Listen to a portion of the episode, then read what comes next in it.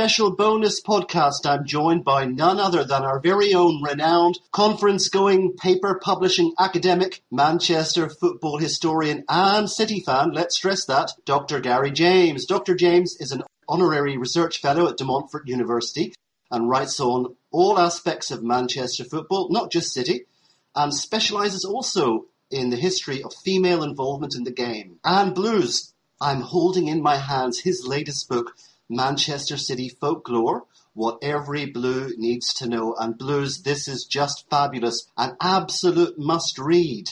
Welcome to the Bolt from the Blue podcast, Dr. Gary James. Hi, thanks. That was a great introduction. Have you recovered and feeling a little better after last night's defeat against Lyon? Oh, yeah. I, it was just one of those nights. I was sat there pretty depressed for most of the game, to be honest for some reason it just did not feel right. We made mistakes we wouldn't normally make. I wish Aguero had been on from the start. Same with Sane as well, actually. For some of the players of, of the quality of ours to make some of the mistakes we made, yeah, it just was one of those nights. I mean, I'd best to sort of forget it really. Gary, you reminded us all on Twitter after the game, and I'm quoting you from one of your tweets. Putting last night into perspective, it was a Champions League game, not a third tier match at York, and the 20th anniversary of that is coming soon, isn't it? Oh, it is, yeah, yeah, definitely. I was at the um, West Yorkshire branch of the City Supporters Club the other night, and they are actually talking about going to York on the anniversary day of that game, um, just for, you know, just for something to eat, but basically just rem- reminisce about the day at York.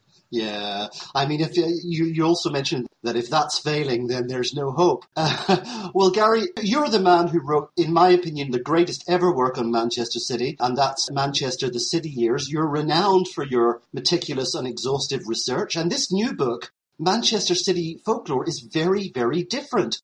For a start, it's 205 pages, which is a little bit light for you. If you could, could you please tell us how this book is different from your normal work, your scholarly work, and what led you to go in this direction? Yeah, I suppose the, the starting point really is that I wanted to create the kind of book that you can dip into you know, the sort of book that would be uh, perhaps a gift for, you know, Father's Day, Mother's Day, birthdays, or whatever it may be, Christmas. I wanted that sort of book, the, the book that somebody would you would pick up, spend, you know, a few minutes reading a section, put it down, pick it up a bit later, and just each time they picked it up, I wanted them to gain something, whether that was either learning something about the club's history or just being reminded of some great moments, great days, and and also I wanted it to be quite colourful. The reason that I, I, did this was I was conscious that although I've done an awful lot of um, writing on the club for well, for years now um, and produced some really sort of heavyweight books, as you mentioned, Manchester City Years is is one of them. Uh, and one one of my books is about sorry, half a million words. Um, but you know, so they are big, heavy, meaty books. But what I wanted to do was create something that was a bit different, so that it was accessible to all. Uh, one of the things that struck me well, mostly in recent years, but certainly over the last sort of 10 years since the takeover, was that a lot of people in the media have constantly talked about Manchester City as if it's a new club, as if the club had never existed, as if the club had never achieved anything. You know, they talk about no history and, and, you know, all that sort of stuff. And, and so what I wanted to do really was remind people that the struggles of the late 1990s, you know, the relegation to the third tier and all of that, was that was the bit that was out of character with City's full history, really. If you look at the sort of 125 years plus of the club's existence and you go through it step by step, those seasons of failure, uh, we remember them. They were painful, they hurt, they were uh, awful. But in the end, it's you're talking about a few years here and a few years there. You know, 1990s, for example, we finished fifth in the Premier League two years running. Now that wasn't failure. That was challenging for the title to some extent. I mean, okay, we didn't actually win a major trophy at that time, but we were there. What happened was that we had this, this bad spell that, that sort of set the tone. It became easy for the media and, to be fair, for, for the club itself to sort of talk about City as being this failed third tier football club that somehow somehow became the richest club on the planet, you know, somehow got this investment and started to challenge as if that was everything about City. And so the idea was the book would actually say, do you know what? We we won all these trophies before. We were this. We had a culture. We we did you know some crazy stuff like the banana craze, but but we had some fantastic moments. We won a European trophy, a major European trophy before Liverpool had. You know, so it was it was trying to remind people of, of that. So hopefully I've managed it, and I wanted it to be totally sort of accessible so that anyone can pick it up have a look, you know, whether it's an eight year old child or, you know, a 98 year old grandparent or great grandparent or whatever. I, I, didn't, I didn't care. I just wanted it to be accessible. Yes, that's right, Gary. The great thing about it is it's not a story and, and the units in the book are not chronological, so you can pick it up and put it down and keep coming back to it. I think the first book I read of yours was the one on Joe Mercer, Football with a Smile. Other great ones that, that City fans should know about. There's there's another great one that I have called From Maine Man to Banana Citizens. Farewell to Maine Road, of course. A lot of these things, I thought some of them were out of print. Just uh, went on Amazon, had a quick look around, and there are people selling these great books uh, secondhand. Some of them are uh, available text only in uh, on, Kindle um, for people's tablets. So it really is fantastic. And as you said, the subheading of the book is what every blue needs to know. Now, one of the things that one of our listeners said about the book was that it's really great as ammunition. And I asked him, what do you mean ammunition? And he said, well, you know, we get all of this flack from Liverpool supporters and United supporters in terms of the fact that they think we've got no history. I just wanted to ask you, you mentioned the fact that we were, we actually were the first team, I think, to win a domestic cup and a European Cup in the same season before any of these other big clubs. Could you give us a few more examples of, of little snippets of ammunition that we can use, particularly when we're in debates with Liverpool fans and United fans? Well, it's, it's strange, isn't it? I think Liverpool have become the team that seem, or the fans that are most upset by the fact that we've started to win trophies again. Um, and, you know, I think they had United all those years sort of suddenly overtaking their record, and, and I think they fear that we're going to do the same. But so so some Liverpool fans have got quite bitter in what they've said. So the ammunition, as far as I'm concerned, you know, it's, quite simple. Uh, uh, this is actually isn't in my book, but you've got to think about the reasons um, the football clubs were formed. Now, Liverpool, the basic reason Liverpool was formed is that a guy owned a football ground and wanted to make money from it. Because, because originally Anfield, Everton played at Anfield, and then Everton moved to Goodison Park and left Anfield. So the bloke who owned Anfield suddenly had a football ground, and he wasn't going to be able to make any money out of it. So what did he do? He, he created a football team. So right at the beginning, Liverpool was only created because a bloke wanted to make some money out of a club, out of people. Whereas City was created there's a long, long story, and I, I, include some new information in the new book, which is talking about who founded the club and stuff like that. But, but basically, going right back to the 1870s and 1880s, City was founded as a church team, St Mark's, and the main uh, reason for that was to as a, as part of a community activity, part of community initiative, really. And it's one of those things where, in the end, it doesn't matter who came up with the idea, it doesn't matter how many people get involved at first. What does matter is that that community, year on year, kept growing until eventually, you know, they started to represent the team evolved into Ardwick Football Club, representing a bigger district of Manchester, and then uh, eventually in 1894 it became Manchester City. So each time it, its community grew. And if you look now at what Sheikh Mansour and, and the owner, the owners and the board and everything have, have, done, they're still investing in that community. The money that they've put into obviously the academy, but not just that. You know, they've, they've been building houses. They've been giving, you know, really making life better for people through city and the community. Straight away, ammunition. Liverpool, a club. a club that was founded by somebody who wanted to make money. City, founded by well, as part of a community initiative. Another bit of ammunition, I suppose, for Liverpool. You just have to look at attendances. And I know we get an awful lot of flack. And last night's game, clearly it wasn't a full house, right? And, you know, we, we can talk about that. But the fact is that our average attendances now are bigger than they've ever been. But go way back, and our record crowds in the, our crowds in the 1930s were incredible. As far back as 1911, 1910, 11, we were the best supported club in the entire league. 40 years before Manchester United achieved that feat. And this sort of shows you really, when you compare us to Liverpool, you know, their record crowd is something like 62,000, I think it is. Ours is 84,000. So we may not always fill our stadium for Champions League games, but in terms of loyalty, you know, you look at our record over the decades, uh, over the last century, and uh, we have always been one of the, the great teams. When we got when we got relegated in 1983, uh, there's a the section in the book where I just sort of put 1983 and a page really, and nothing more than that. And I sort of spell out the position that City was in on that day that we got relegated in 1983. And I, I remember, oh, I remember that day as the worst day of my footballing life. I, you know, I, I was sat in the north stand, just behind, well, just to the right of the goal as, as the television cameras sort of look at it. Um, and the first time I ever appeared on, on television, if you like, is a member of that crowd as the ball goes in the net. Um, when, when, when Raddy Antic scores for Luton. So, you know, it's, it's, it's painful and, and I can see myself, you know, as a young boy sat on the, um, in the North Stand. Um, but yeah, so, um, on the day we got relegated in 83, we had spent more seasons in that, to- in the top division, the top flight, than Manchester United. It was something like seven more seasons in total. Um, and there was only a, a, handful of clubs that had appeared in the, the, top flight more than us: Arsenal, Everton, uh, Aston Villa, Liverpool. I think, I think that's it. Actually, it's in the book anyway, but I think that's it. Um, we also, in terms of trophy su- success, on the day we got relegated, we were only three major trophies behind United. And I know, okay, with three trophies behind United.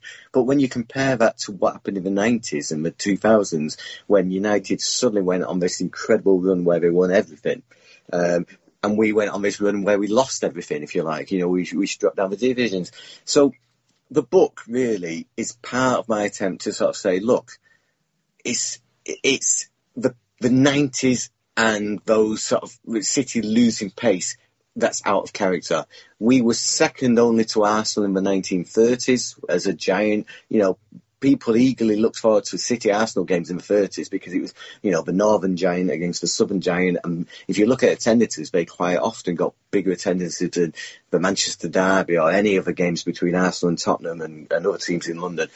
Um, so we were this giant of a game obviously we all know about the late 60s and early 70s and, and the, the, the glamour of the Bell, Lee, Summerbee, Mercer Allison years and, and so on.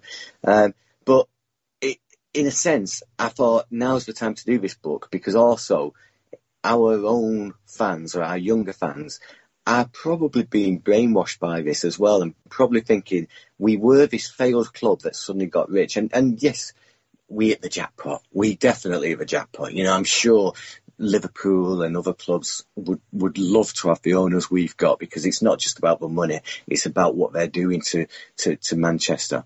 Um, but it, but it's, it's one of those things. We were the lucky ones, but we, we were lucky for a reason, really, and that's because they saw a club that was worth investing in because they knew they had the fan base and they knew that if things get big, they will get big, you know, really big for Manchester City. On that fateful day in 1983, Gary, did you get a first a good first-hand look at David Pleat doing his uh, silly run up and down the touchline. Oh, running across that pitch, and and he ran. We, we, a lot of people forget this, but he actually ran to the Luton captain that day, which was Brian Horton, who you know, ten, 10 years later, we well, we said Brian who we said originally, but ten years ten years later, he actually gave us some pretty exciting football for a while.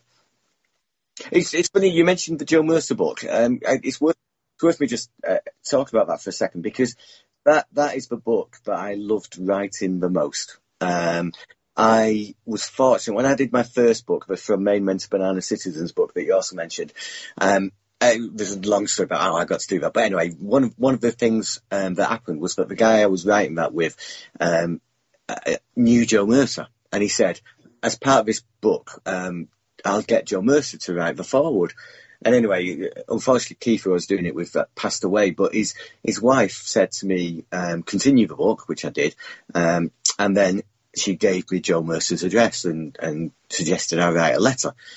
So I wrote a letter to Joe Mercer, and I got a really nice um, message back saying, um, "Come up and and see us." You know, basically bring bring you know bring your ideas for forward. Um, and and we'll we'll I'll I'll do it basically. So I didn't realise at that point, but Joe was suffering a little bit with um, dementia. It was it turned out to be Alzheimer's, but he was suffering a little bit. He wasn't too bad, but he was he was suffering a little bit. Anyway, turned out that at the time, uh, I asked if I asked if I could take my dad because I was I was twenty was it at the time, um, and my dad is obviously an absolutely obsessed City fan, and uh, Joe Mercer from Malcolm Allison was the greatest period of his life, and all this sort of stuff. Right? So we end up, and on the day that we were supposed to be going up, my dad's car just wouldn't. It, it broke down. It just wouldn't start. So the only thing we could do was my dad managed to borrow a basically a white transit van from his works where you know he, he works at this. So we, ended up driving over to to um, the Wirral where Joe and, and his wife Nora lived, and we're driving on, and then just as we get in close, we realise we're in a white transit van, and my dad says we can't pull up outside Joe Mercer's house in a white transit van. we just can't. We just can't do that. So we end up, and we were a little bit early. So we end up, we sort of drove past the street where they lived, and then we came back, and we sort of parked up on this street at the bottom, really. So, so we could actually see their house, but we thought that we were sort of well hidden and, and so on. Anyway, we sat in the van and we're talking a bit, and we're thinking it, it, we're about 15 minutes early, so we can't we can't turn up too early. Um, but you know, so as it got closer to one o'clock, we sort of think, right, now we can go, and it's, it's almost time. So we go across the road, we walk up the street, we knock on the door, the door opens, and it's Joe Mercer, and he just stands there staring at us, and he just smiles, and he goes, "Come in." He didn't even ask who we were. He said, "Come in," and then he. And then his wife Nora, who's who um, was a lovely, she only died a couple of years ago, but a lovely lady. Uh, Nora then peeks around the door herself and says, you've been hiding in that transit van at the bottom of the street, haven't you? and, and she said, yeah, and she she said you should have just pulled up, you know. And and from that moment, it was so welcoming. Joe was fantastic. He was suffering a little bit of Alzheimer's, but we talked, and it, it turned out that you know it, uh, that day I decided I I wanted to write about Joe's life. Unfortunately, I mean, I met Joe a few other times after that, um, and he, he did get worse, unfortunately. The last time he, he didn't have a clue who I was, um, and it was it was quite sad. But to be fair, Nora made sure that he still kept out and about, and, and she, you know, she she she gave him a fantastic final few years, um, and he died on his on actually on his 76th birthday in his favourite armchair, and you know, there's some great stories from the family about that. Really, we, it, it sounds sad, but in a sense it was it was a good it was a good day. Um, anyway, um, it, after he died, I realised that well, I was tied up with another book and I couldn't get I couldn't do the book straight away. But after he's died, I realised I really had to do it. So I got in touch with Nora, and eventually she said. Oh, don't waste your time. Only do the book if you think you really want to. And I said, I, I really want to. um, and it I started it thinking I would write about it, just his, his city period. But as soon as I started to dig into it, I realised his time at City was only a very small part of his life. You know, his, his days at Arsenal and Everton much, were much more significant in, in some ways to him because he was a footballer. You know, management was a poor substitute for playing, basically. Um, but it meant that I got to interview lots of great players. Um, I met and interviewed Malcolm Allison a couple of times, and, and it was just fantastic. But we used to go and visit Nora quite often, me and my wife in the end. And we used to go and visit Nora quite often in the years after I did the book because, you know, she, she we just sort of became um, good friends, really. And you'd turn up at her house and she'd say something like, um, I was talking to George this morning. You know George, don't you? And I go, George? George Graham, you know, the Arsenal. Oh, yeah, yeah. Yeah, oh, yeah. Um, and or Bob Wilson or Jimmy Hill or you know, and she was always on the phone to somebody when we arrived. In ten, I mean, and once she definitely said, she definitely said to Jimmy Hill, "I've got Gary James here," as if he would know. and uh, Gary, uh, Joe with Malcolm presided over the European Cup Winners' Cup final in Vienna against Gornik Zabrze in 1970. Uh, why is it that that particular victory, being so significant, is just like it seems not to get very much um, publicity outside the bubble of Man City fans. I mean, that's almost been forgotten by our rivals, hasn't it? Yeah, uh, you, you, know, and it's it's it's an odd one this because the the reason why it sort of got forgotten, I guess, is that it clashed with the FA Cup final replay, which was staged at Old Trafford between Chelsea and Leeds, I think it was. Um, so the BBC chose to put the FA Cup final replay on television. Now, highlights of our game were shown late night on ITV, I think it was, but but were shown very very late. You know, it, it, and and it was only highlights; it wasn't live. Whereas every other final perhaps would have been live or certainly extended highlights. Um, so that's part of the reason. We also played a Polish team, so you know the crowd was low. So people sort of, if you do mention it again, they talk about the crowd as if that's you know significant, um, not realising that there's, there's there's all sorts of figures for that. But there was probably around about ten thousand who actually attended the night the game that night, and the, virtually all of those were from Manchester. So you know that's quite a good away following at that time to somewhere like Vienna. Um, it's it, for me, it's yeah, it, and the film that does exist is obviously in black and white. Whereas if it had been played perhaps live on television in, England, it might have been in colour because you know some of the other games around that time had been filmed in colour. Um, the European Cup final, for example, I think parts of I think there's a colour film of that, although you do tend to see the black and white film. Um, so yeah, it's it's a, it's one, but I one thing that there's a quote that Malcolm Allison made um, at the time, and he actually said, "Do you know what? Winning the European Cup Winners' Cup in 1970 was the greatest achievement uh, up to that point by any English team, right? And in Europe, and you start to, oh yeah, cool, you know, of course it is. But then he actually he went through, and and so when Manchester United won the European Cup, it was at Wembley Stadium, so it's basically you know feels like a home game.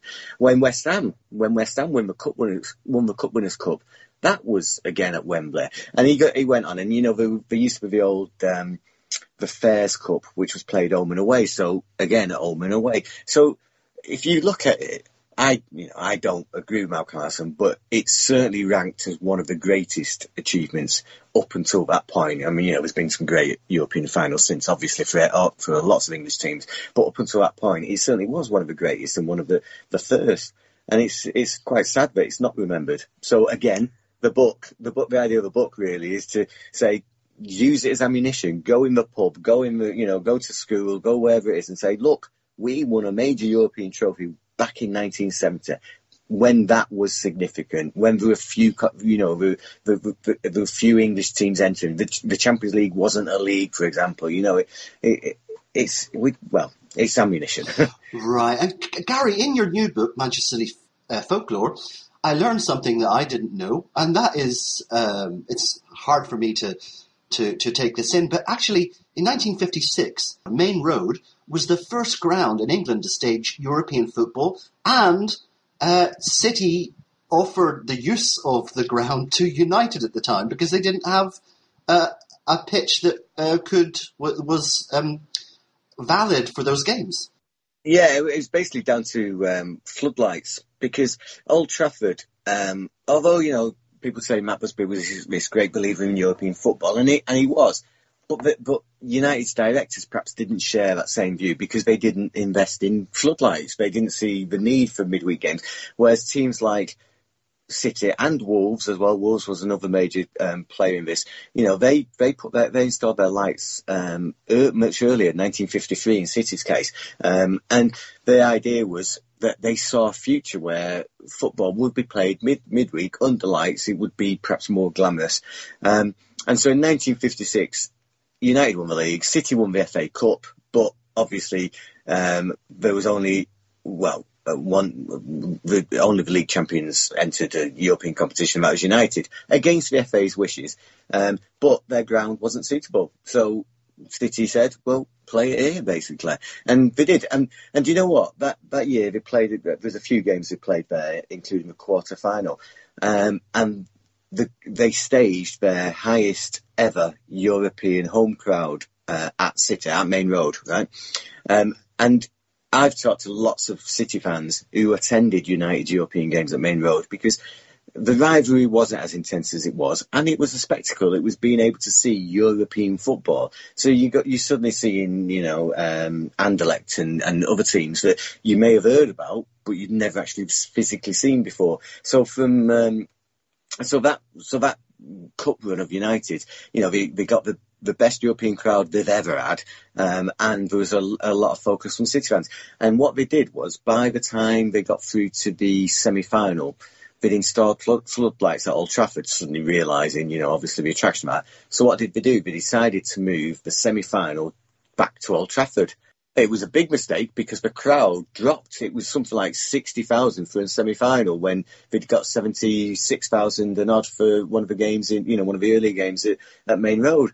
And people at the time, um, neutrals at the time, because obviously, you know, United wouldn't actually say this, but neutrals said moving it to Old Trafford was a mistake. The atmosphere wasn't right. The crowd wasn't up for it in the same way. Um, so again, I've not written all of that in the book, but but that's ammunition because you know if you think about it, we can get criticised for European games and supporting that, but United's record is for a game at our stadium, and when they moved it to Old Trafford, the crowds dropped. Same thing happened in the 40s with the, the league. Um, United was sharing Maine Road uh, for league games. They established their highest ever average attendance at the time at Maine Road, moved back to Old Trafford, and the crowds dropped. Gary, our first European game, that was our first European Cup game was against Fenerbahce, is that right? Yes, it was the um, 50th anniversary of that a couple of days ago. Was it true that I think the first leg was goalless? Was it true that uh, in the uh, in the second leg, uh, Fenerbahce's goals, both of them, were offside? I, I, don't. I mean, again, it would be interesting to have a look at film of that. Actually, I've not I've not studied it, but but the, I think what happened there was City were a bit naive. Um, uh, you know, I've interviewed quite a few other players who played in the game, and they, they talk about the first game. They had, they had lots of chances. Mike we had lots of chances. He had loads of chances, but just could not score. And then and and also, I mean, I've got a photograph somewhere, um, which I don't think I've used yet in one of my books, but I've got a photograph of um, Fenerbahce, when they drew this game at Maine Road, the goalkeeper is given, he's put on, uh, you know, he's, he's, sort of lifted up and carried around the stadium and that as if it was a, a, major triumph, which of course it was for them, getting a goalless draw. But that meant that going to Fenerbahce for the second leg, going to Istanbul, it, it was it was tough. They just couldn't do it, and the atmosphere was something they'd never encountered before. I heard in the second leg there were crowd invasions, there were bonfires in the terraces. That was, it seems like that their reputation, you know, with, you know, some of those other Turkish teams when they they they welcome you with "Welcome to Hell" banners. They, it went back as far as that. Yeah, and it was it was it was an absolute shock to them. Um, you know, they just did not City just did not expect this, eh, which is you know a bit of a shame um, because you think the club should plan. But one of the other things that's often overlooked actually was that Tony Book was injured. So Alan Oakes Alan Oakes was captain, and Alan Oakes is a great player, but but Tony Book was a great captain. And if you look at City's league campaign. Um, uh, that year, 68, 69, and obviously the European campaign, they they didn't get going. Um, well, they didn't get going until Tony Book was back, and so we won the FA Cup that year. Um, but if you look at results, really Tony Book was much more of an influence than, than perhaps people think, and maybe that's part of the problem now with Vincent Kompany as well. Maybe we need Kompany back. Right, that's right. And uh, I was just uh, reviewing that game and uh, re- uh, rec- uh, saw that Tony Coleman was the one who scored for City in that second leg. We lost two one. Um, we of course we we went on and we uh, I think our second year in the competition. Obviously, we won the European Cup Winners' Cup final. How long was it after that, Gary, that we had to wait before we got European football again?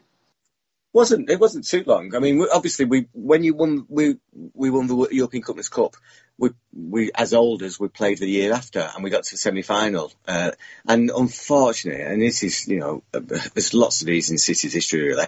We get to the semi final and we play Chelsea, and you know eh, we also. Malcolm Allison, I think, was, was banned from getting involved, and, and Joe Mercer um, was picked. Uh, this was one of the points that actually started to, to unravel the relationship really with Mercer and Allison. Joe Mercer for the game, the league games leading up to the sort of semi-final, I picked his strongest team. You know, as far as Joe Mercer was concerned, uh, and these were the days before squad rotation. But Joe Mercer, you always play your best eleven, and you use you use a substitute if you have to. You know, that was that's that was Mercer's philosophy, and I, you know I can understand that. But Malcolm Allison's philosophy was we we will do whatever we can to win the trophy. Um, and so Allison wanted Mercer not to play some of his star players um, and to save them for the Cup Winners' Cup. And it ended up it ended up that Allison that Mercer played all the star players. That a couple of them got injured. Joe Corrigan had a problem, um, got a bruised eye, and you know other other players got injured and stuff. Um, and then you're playing, you know, you you play Chelsea and you sort of on the back foot a little bit. Uh, and it's a, a shame, you know, had we played perhaps another, a, a different, a non-English team, if you like, who knows what would have happened. I seem to remember something about a 30 year gap. I, re- I remember that we played TNS, I think, in 2003. Yes, we went from 79. Uh, sorry, yeah, we, we, we got to the quarter, UEFA Cup quarter final in uh, 1978 79. And, and then it was a gap then until 2003. So that is what, uh, that's 30, yeah, 30 odd years, isn't it? Um, so, yeah, I mean, that quarter, the U- UEFA Cup in 1978 79, that was one we, uh, we really should have progressed beyond the quarter final stage. Um, and that was actually Malcolm Allison's fault this time because he, um, he didn't play, you know, he had players like Kaziu Deyna and Brian Kidd who were well experienced in European oh, football. I love Kaziu Deyna. Wow.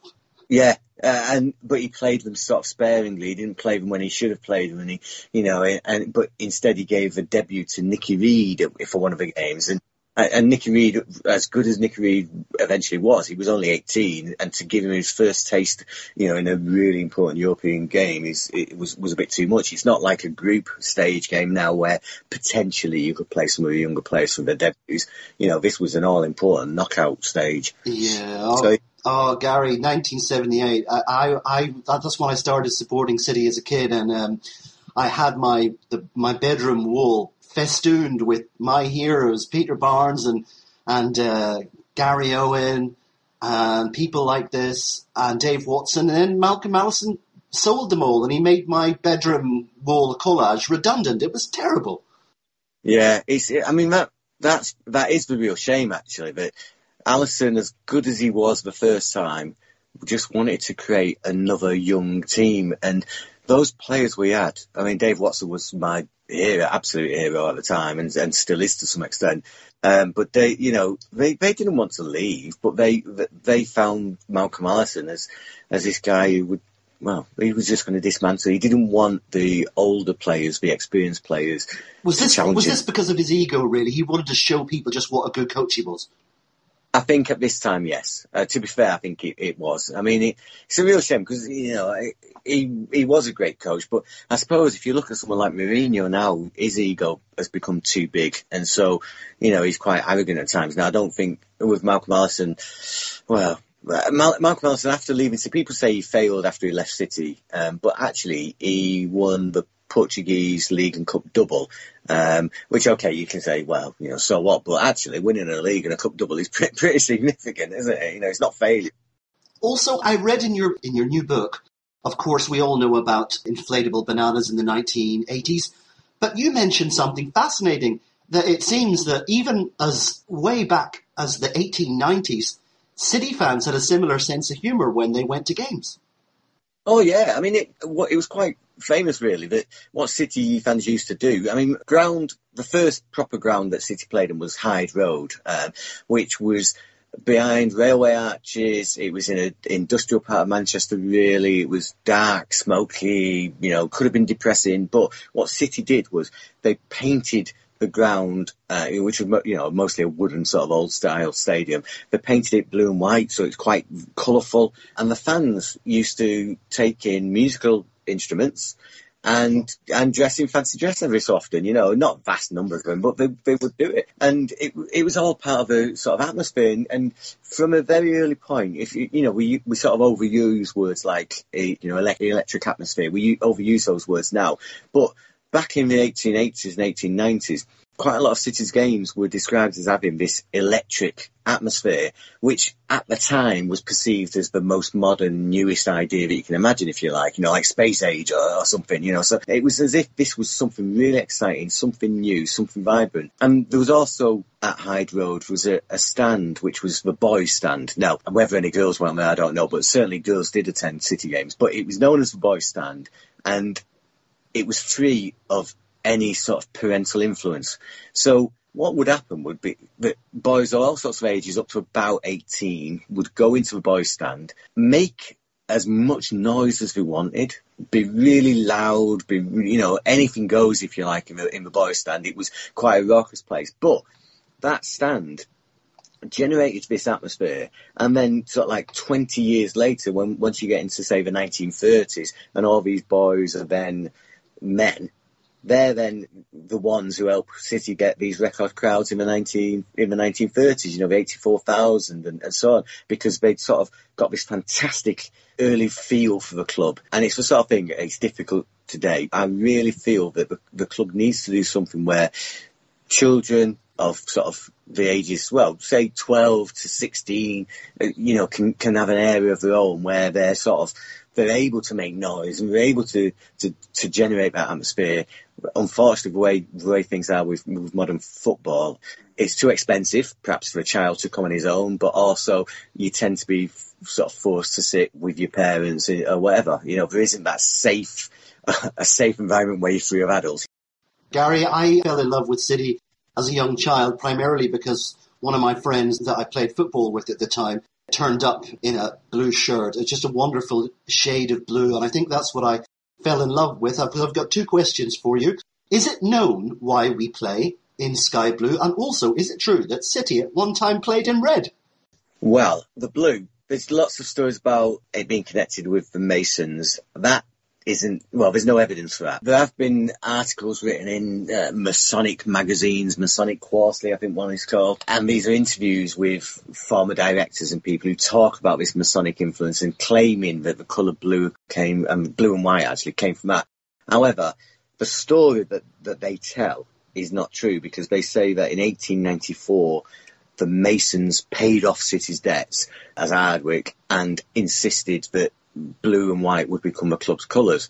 This is not true because, first of all, the Masons didn't pay off City's debts. A guy called Lawrence Furniss did, who had been Ardwick's secretary, and he had to delay. He delayed his wedding for three years because he couldn't afford it because he'd paid off all his debts. But also, City were wearing blue and white as Hardwick. They initially wore blue, royal blue and white stripes in 1887 when we were first formed as Ardwick. So that's the, the, earliest use of blue I've been able to find. And then by 1890 we were wearing, they called it Cambridge blue, but basically a pale blue, a sky blue sort of colour, um, close, not, not quite what we wear today, but closer, certainly closer to that than royal blue. And they wore sort of quartered shirts, so blue and white panels, and then eventually they, you know, as they became Manchester City, they, they just ended up with a full blue shirt. But yeah, so we don't know specifically why. I'm still trying to find out. There are all sorts of reasons. I do know that Joshua Parlby was the secretary of, the club in 1894 was the man who picked the colour because Joshua Parlby was responsible for that sort of thing.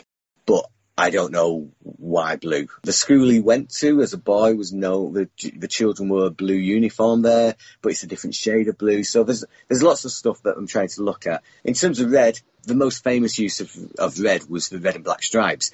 But way back, the 1933 FA Cup final, we wore scarlet, um, but obviously it's a bright red. And it, for cup runs in the 1920s and in the 19, early 1930s, we quite often wore what we called lucky scarlet because we'd, we'd won games perhaps we shouldn't have won, but we we did for, for cup games we quite often wore scarlet.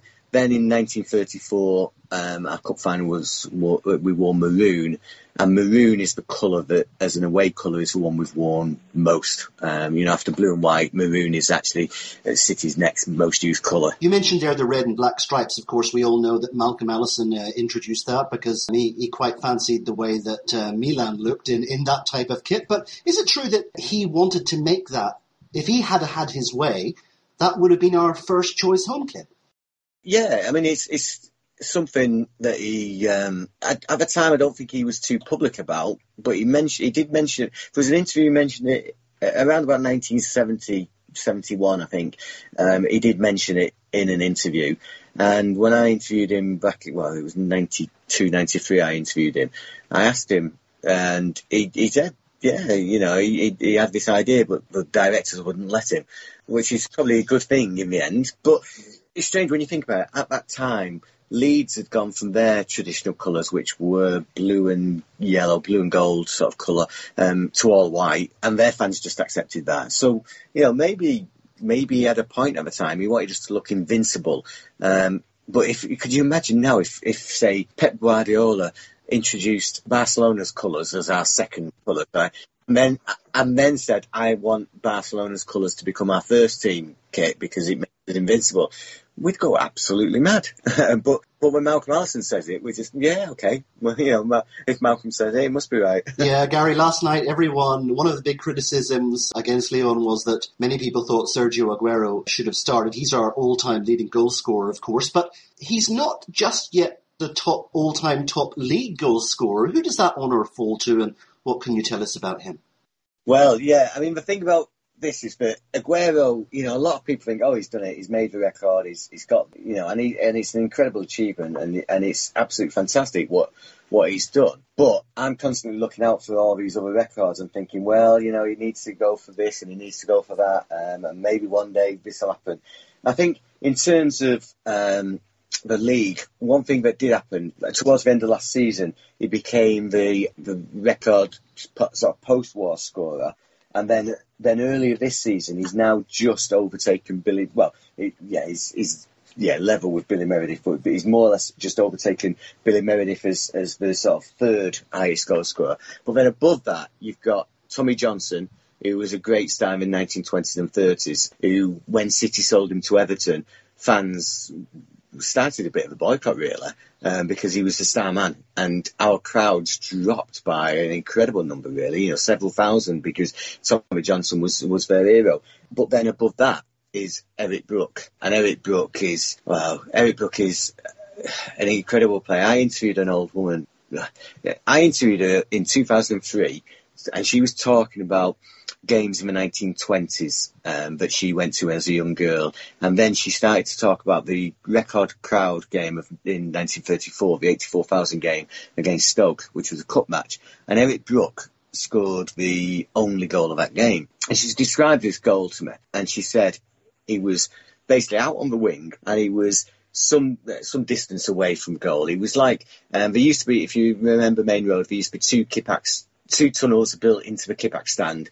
and she she was describing that she was on the touchline, sort of in front of these one of these tunnels, the, the tunnel closest to the Platt Lane end, and Brook was still some way further towards the other end, if you like. And she said he was out on the wing, and she said he saw that the goalkeeper was off his line, and he just sent this fantastic ball from the wing, s- sort of spinning over uh, over all the players, and then over the goalkeeper and into the top right corner of the goal. She described this and she said, and everyone said it was a fluke. Everyone said it was, you know, it, it, it was a lucky goal. And she said, but I knew, I knew that Eric Brook could score like that. Eric Brook would always do something like that. He was, and she went on about this, like in the same way as perhaps you would go on about David Silva or Aguero. You know, this was he was such an important figure to her, such a hero to her. And she sort I think she said something like, well, after he kicked it, he sort of turned and smiled to the crowd as if he knew, as if he knew he was going to score. But Brook was this great figure, and unfortunately, he, uh, you know, he played for England and he, he, he did all sorts of great stuff. But he's another player that nationally people just have forgotten about. Really, you know, he's the sort of player that people think, well, he was just a just an average Man City player. But the truth is that he wasn't. He was an absolute star. Gary, a lot of people have been talking about the picture that was painted recently by the Australian artist. And I'm sure you're familiar with that. And some people call it dressing room of dreams or dream scene. And there's been quite a debate about players who should have featured in that picture, but but didn't. And of course, my first reaction was, "Where's Paul Lake? Where's Dennis Tueart?"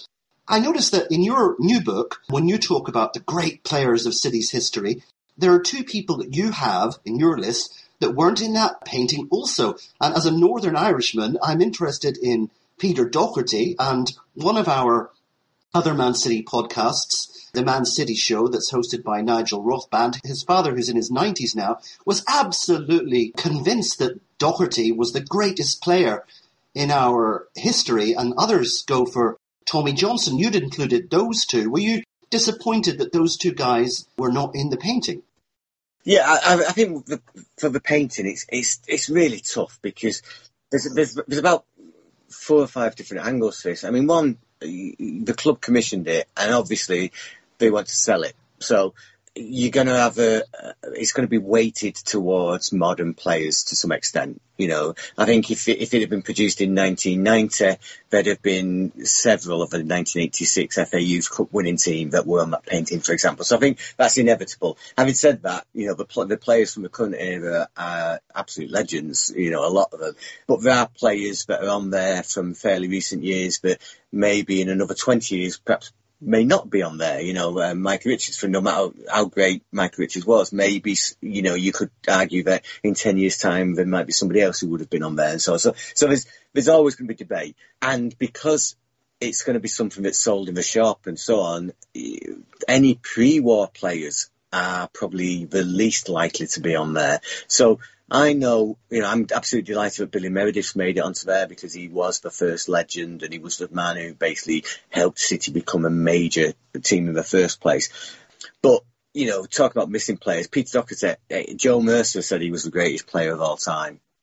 Danny Blanchflower, a great Spurs player, said the same. In fact, Danny Blanchflower, when he was playing for Tottenham, he actually said that he supports Manchester City because Peter Doherty played for us. And so, you know, Danny Blanchflower sat in, you know, his home in Ireland as a boy, listened for City's results, read the newspapers looking for City's results simply because of Doherty.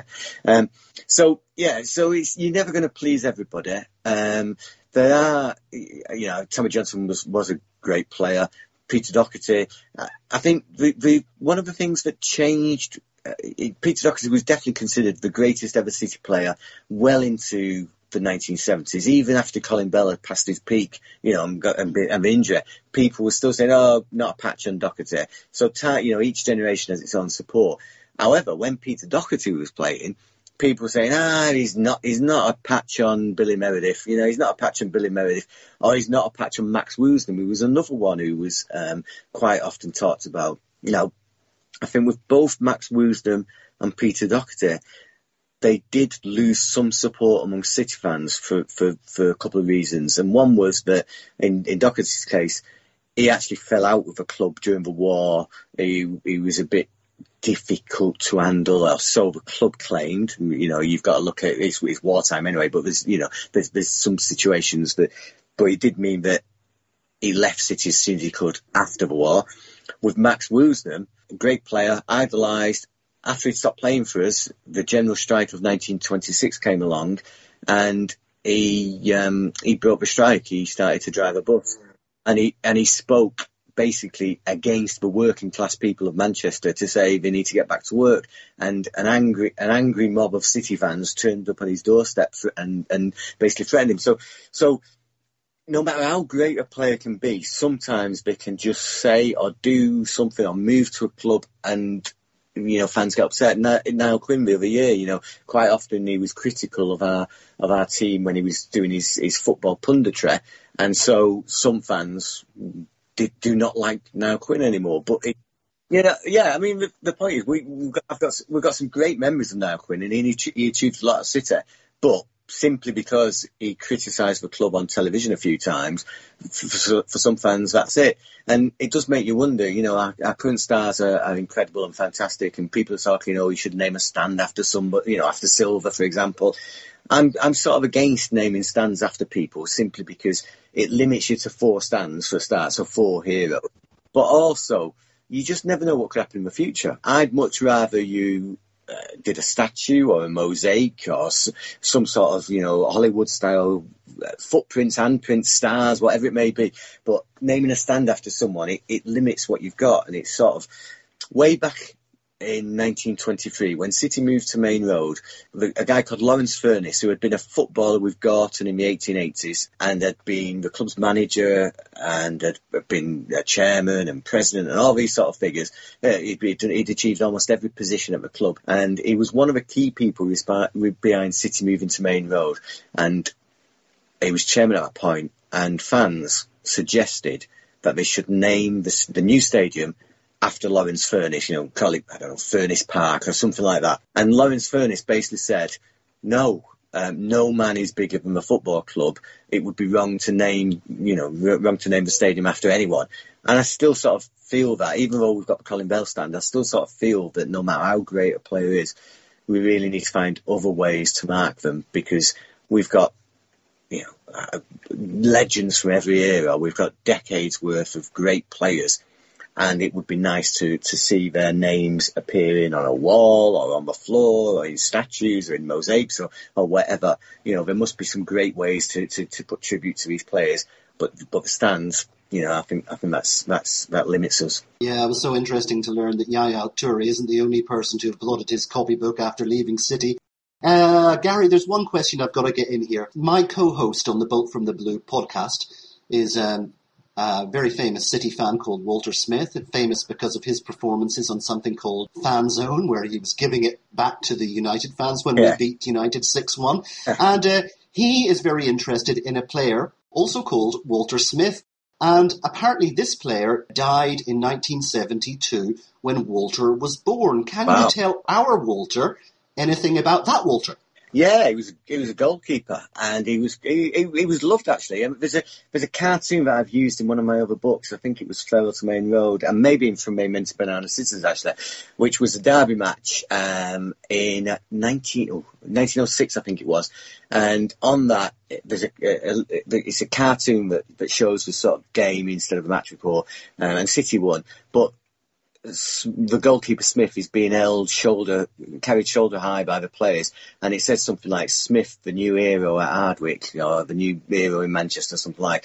And he was loved. He was loved by fans. He was a, a great goalkeeper, but there was a bit of controversy when he when he left City because he ended up. He was accused. He, he was staying in a hotel, and he was accused of making some sort of improper suggestion to one of the female staff there, and it turned out it turned out he was innocent, but this was this accusation that was made, and so he got arrested. But he was going to play football for his new team. Um, I think it was his debut actually. He was going to play football for his new team that day, and so the police decided that they would release him, let him go in goal, so long as a policeman stood behind the goal throughout the match and, and, watched and watched to make sure he didn't abscond or, or um, and so that's that's what happened. So so he was a great goalkeeper and he was proved innocent in that. It was a misunderstanding or, you know, with some sort of issue. But, but, you know, it just shows you that it, it, it, was quite a controversial moment as well when he left. Gary, our, our, Walter, that's Bolt from the Blues Walter, is six, six feet five. And I just looked on Wikipedia in the few minutes before our podcast and I discovered that the former Walter Smith was uh, only five foot nine. Is it normal to have goalkeepers that were quite small in those days? Yeah, I mean goalkeepers they've they've got taller because if you go through, you know, if you look at the height of a lot of our keepers, there weren't many that were six foot plus until you know late on really. But uh, you've also got to bear in mind that I suppose you know the the average height of anyone was was lower than it is today. Uh, but yeah, five foot nine. I mean, if you look at team pictures, you don't see this this sort of figure that stands out above all others as the goalkeeper. Occasionally you do, but quite often, you know, the goalkeepers are, are, are just seen as part of the team. We had another uh, in the sort of 19 well, 1920s and 19 uh, early, sort of before that, really, 1910s. We had another uh, great goalkeeper who it was called Goodchild, right? Um, and Goodchild was completely bald. Now, was he the one that was competing with um, with Walter Smith for the place? Yes, he team? was, and and it varied as to which one got it. You know, it, for years the two were equal, but you know one would be first choice and then the other.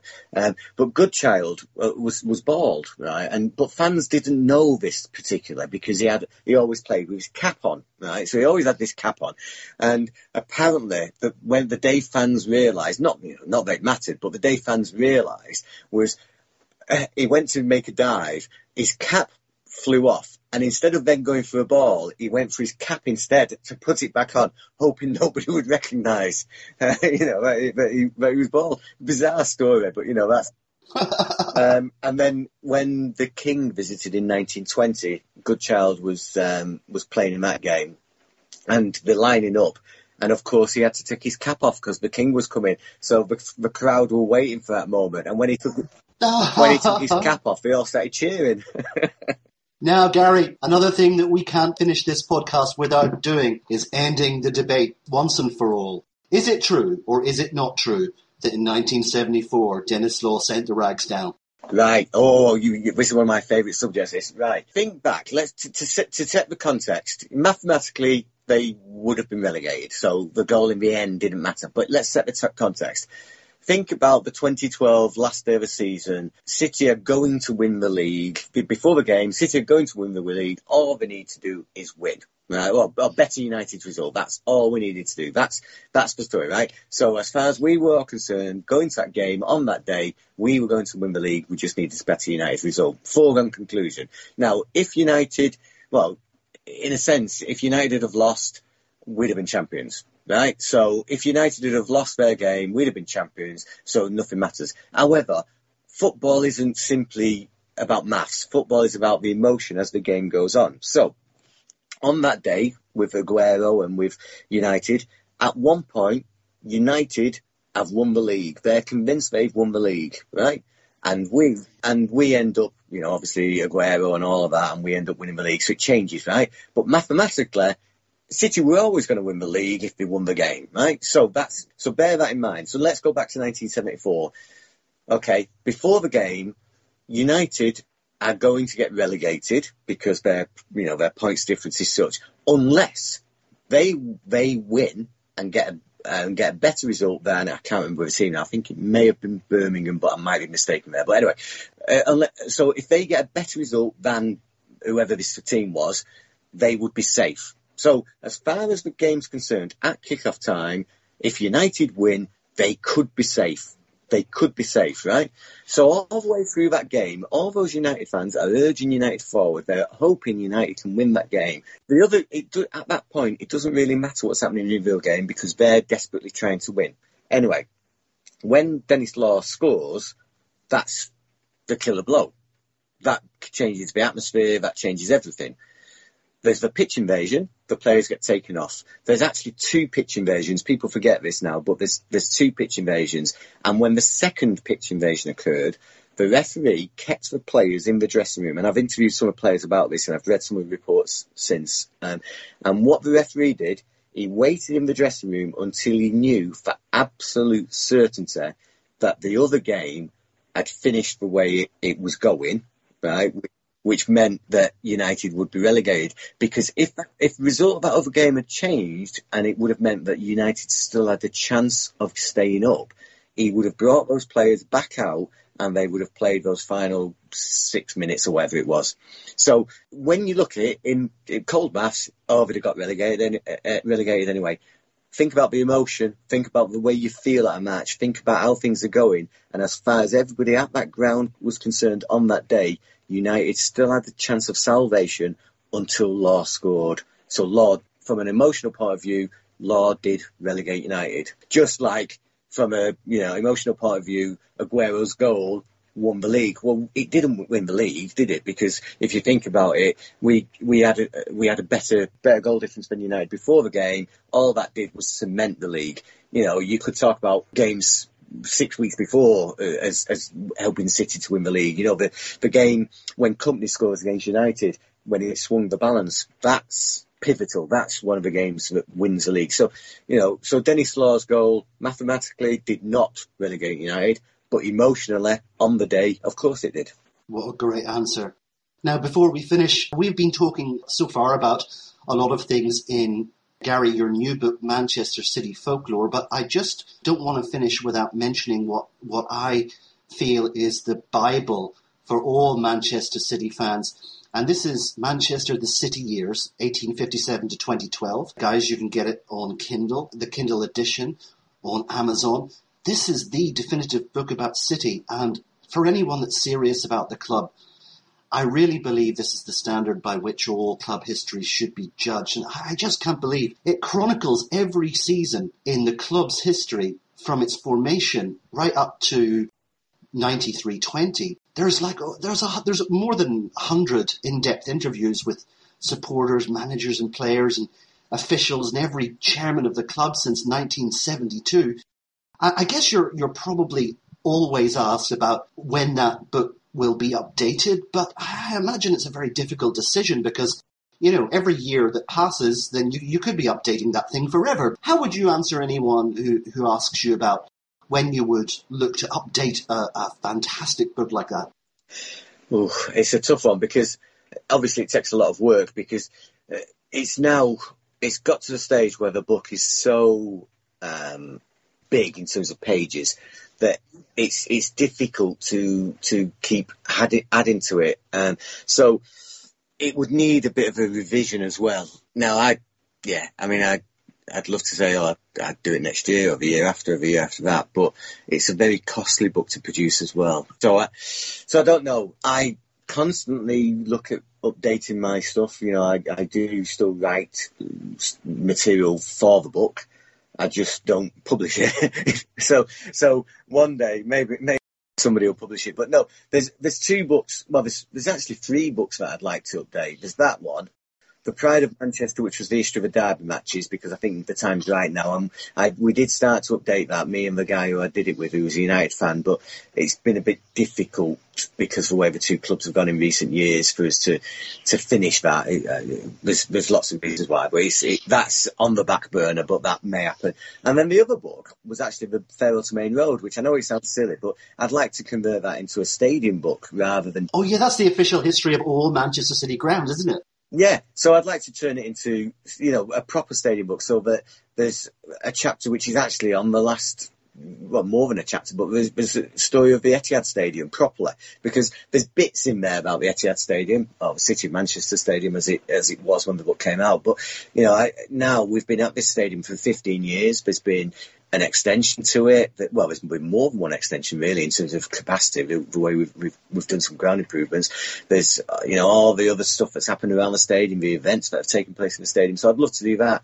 The problem is, um, yeah, it's, it's time and finding a publisher that's prepared to take the gamble because each of those books are, are quite expensive to produce in terms of, well, size, pictures, you know, quality of, of paper and all sorts of stuff. But yeah, I'd love to. I'd love. I'd certainly love to update Manchester City is soon, but um, we'll see. For our listeners, let me just tell you about some of the wonderful jewels that you can get on uh, Amazon, uh, written by Dr. James. They've got a, a, volume which is taken from the much loved Big Book of City that uh, went out of print, I think, uh, certainly uh, the last time I looked.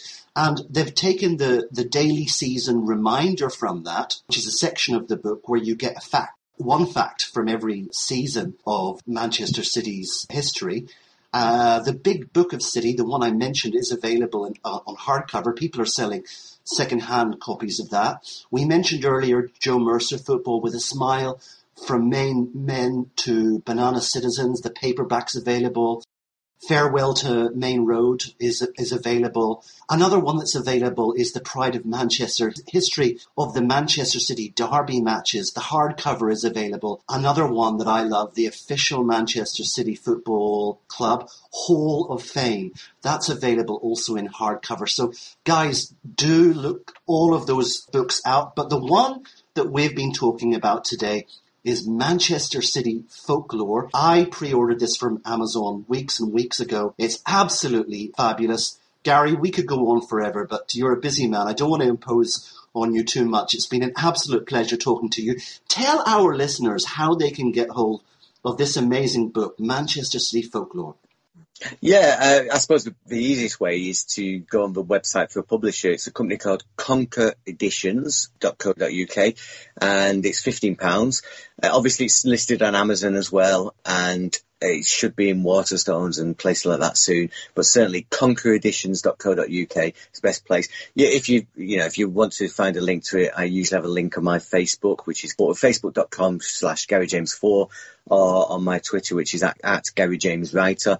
but yeah, just basically, if your bookshop doesn't stock it, ask them. Gary, just a quick cheeky question here. I think that in the early days of publication, buyers were able to get your signature in the book and maybe some kind of little message. I don't know if that's still available through Conker Editions. Is that true? there are a few copies that have been signed, which they've got, and obviously, you know, obviously, if if anyone wants a copy signing, then I'm sure we can find a way of doing that. Before publication, people were able to also get their name printed in the book, um, so there is a, a, sort of roll of honour really of, of people who paid for it before publication, and I'm always I'm always quite pleased when people do that because they sort of show faith in the book, and it's great to see. And, and there are some names that I recognise who have bought, you know, almost every book that I've ever produced, um, which is is quite pleasing, really, and and it's good to see. Um, so yeah, I, I, always appreciate that, and you know, I'm always grateful when somebody buys any of my books. Really, listeners, Dr. James is on Twitter at Gary James Writer, and I am absolutely sure that he would love to hear your comments about the new book, Manchester City Folklore. Guys, don't forget, if you get a copy from Amazon, please, please take the time to give it a five star rating on the on the Amazon website because that will always make a big difference. So I think we'll wrap it up here. Gary, it's been fantastic to talk to you. Followers of the Bolt from the Blue podcast, until we talk to you again on the next pod, We'll just sign off here with Up the Blues.